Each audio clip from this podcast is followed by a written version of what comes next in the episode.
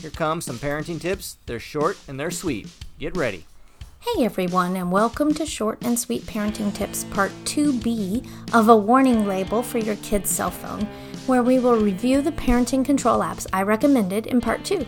You can just listen and let this information sink in because I will break down the features on my website and include links.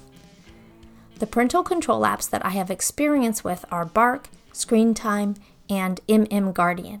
If you see that they have poor ratings on the App Store, please know that the negative reviews are by and large written by kids who were not fans of being monitored by their parents. I also want to acknowledge that most phone operating systems have parental controls built in. This includes features like setting time limits and bedtimes, monitoring Google accounts, as well as adding restrictions and blocking new apps. So you may just want to start there and see whether or not you need something more robust. Big disclaimer here. Let's agree that none of these device controlling apps are substitutes for parenting your kids. I still find it necessary to collect all devices at night. Please know that parental control apps will report information, but the kids aren't actually monitored unless you follow through on being aware of what content they're watching. I have no problem perusing texts and messages occasionally because these apps don't always catch things that I would want to know about. Also, it's a good start to limit your child's phone use but that can be undone if they're hanging out with another kid who has free access to everything on their phone. One last suggestion. As I said in part one, parents should know all their kids' passwords. It's a safety issue only and not an excuse to pry. Okay, now that we've covered all that, let's look at Bark, which primarily monitors content. The school district where we used to live recommended Bark as an anti bullying measure. Bark's monitoring capabilities, though, cover so much more. Here's how it works if any content is flagged by Bark, you are CC'd the texts and messages or given a screenshot of the image your kid is viewing. You can loosen or tighten your tolerance depending on the age of your children and your own preferences. I love it because if there is profanity in a photo my kid sees, I get a copy. And that's just one example. Now, I keep these reports to myself and haven't let my daughter know how much of her activity is actually being tracked. For now, I'm happy simply to let her know it's an anti bullying app. Bark is $9 a month or $99 per year and offers a seven day free trial period. The app for your child's phone is only available through the Bark website and not the App Store, I think because it's considered spyware. Don't worry though, after you get the Bark app on your phone, they'll give you the link to the kids app that you put on their phone. The downside is that currently Bark is unable to monitor topic based collaborations in Discord. It's the gamer messaging app. These collaborations are known as servers and they are hosted individually by members. Unfortunately, I found that these servers are where you'll find the most inappropriate content, so Discord just may not be appropriate for under 18. More about that in part 3. As opposed to Bark, Screen Time and MM Guardian provide much more than reporting services. Both apps allow you to set time limits, including a school schedule, where you can regulate specific apps kids can access during certain time periods, like school hours, homework time, or getting ready for bed. They have days of the week options where you can set a different schedule on weekends versus weekdays. Both allow you to automatically block the installment of any new apps. Screen Time and Guardian have GPS locators, so you can use the app to find your kid's phone and they will map it for you. I feel like the MM Guardian GPS locator is more user friendly. I'm also pretty sure both apps can give you exact websites and reports of where your kids have been online.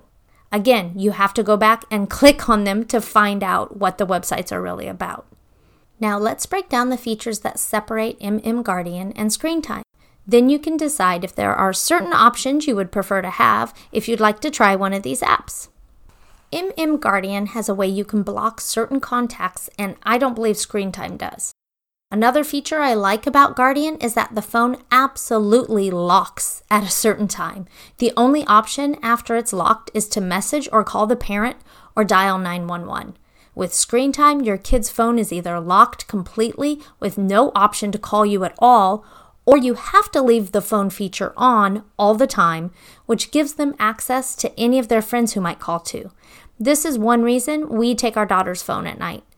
Another screen time downside is that even after the phone is locked, when your kid receives a text, they can click on the alert, read the text, and even text back. I've chosen to use screen time though because it incorporates a way for me to easily give my daughter more screen time.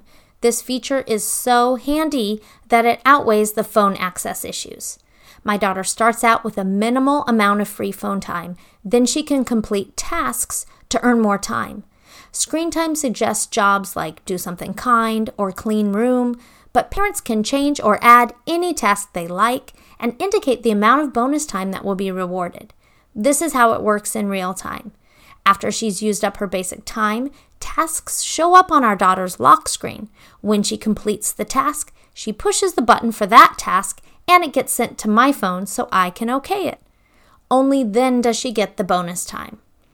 We reward my daughter for things like getting out of bed at a specific time and completing her physical therapy exercises. So, really, you can structure it based on your preferences and even tailor tasks to each of your children.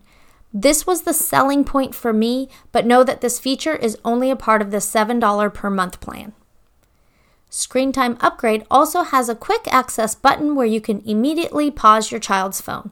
Sometimes there are scenarios where your kid shouldn't be on their phone. Possibly they're going to bed early, or maybe you okayed a task that they didn't actually do.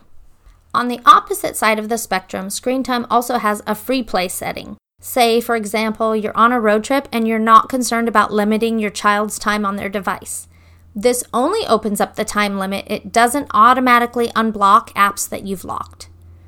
Currently, an MM Guardian subscription for Android is $4 a month for one device and $2 for iPhones and Android tablets. With MM Guardian, you pay more for additional devices, but it does have a 14 day free trial.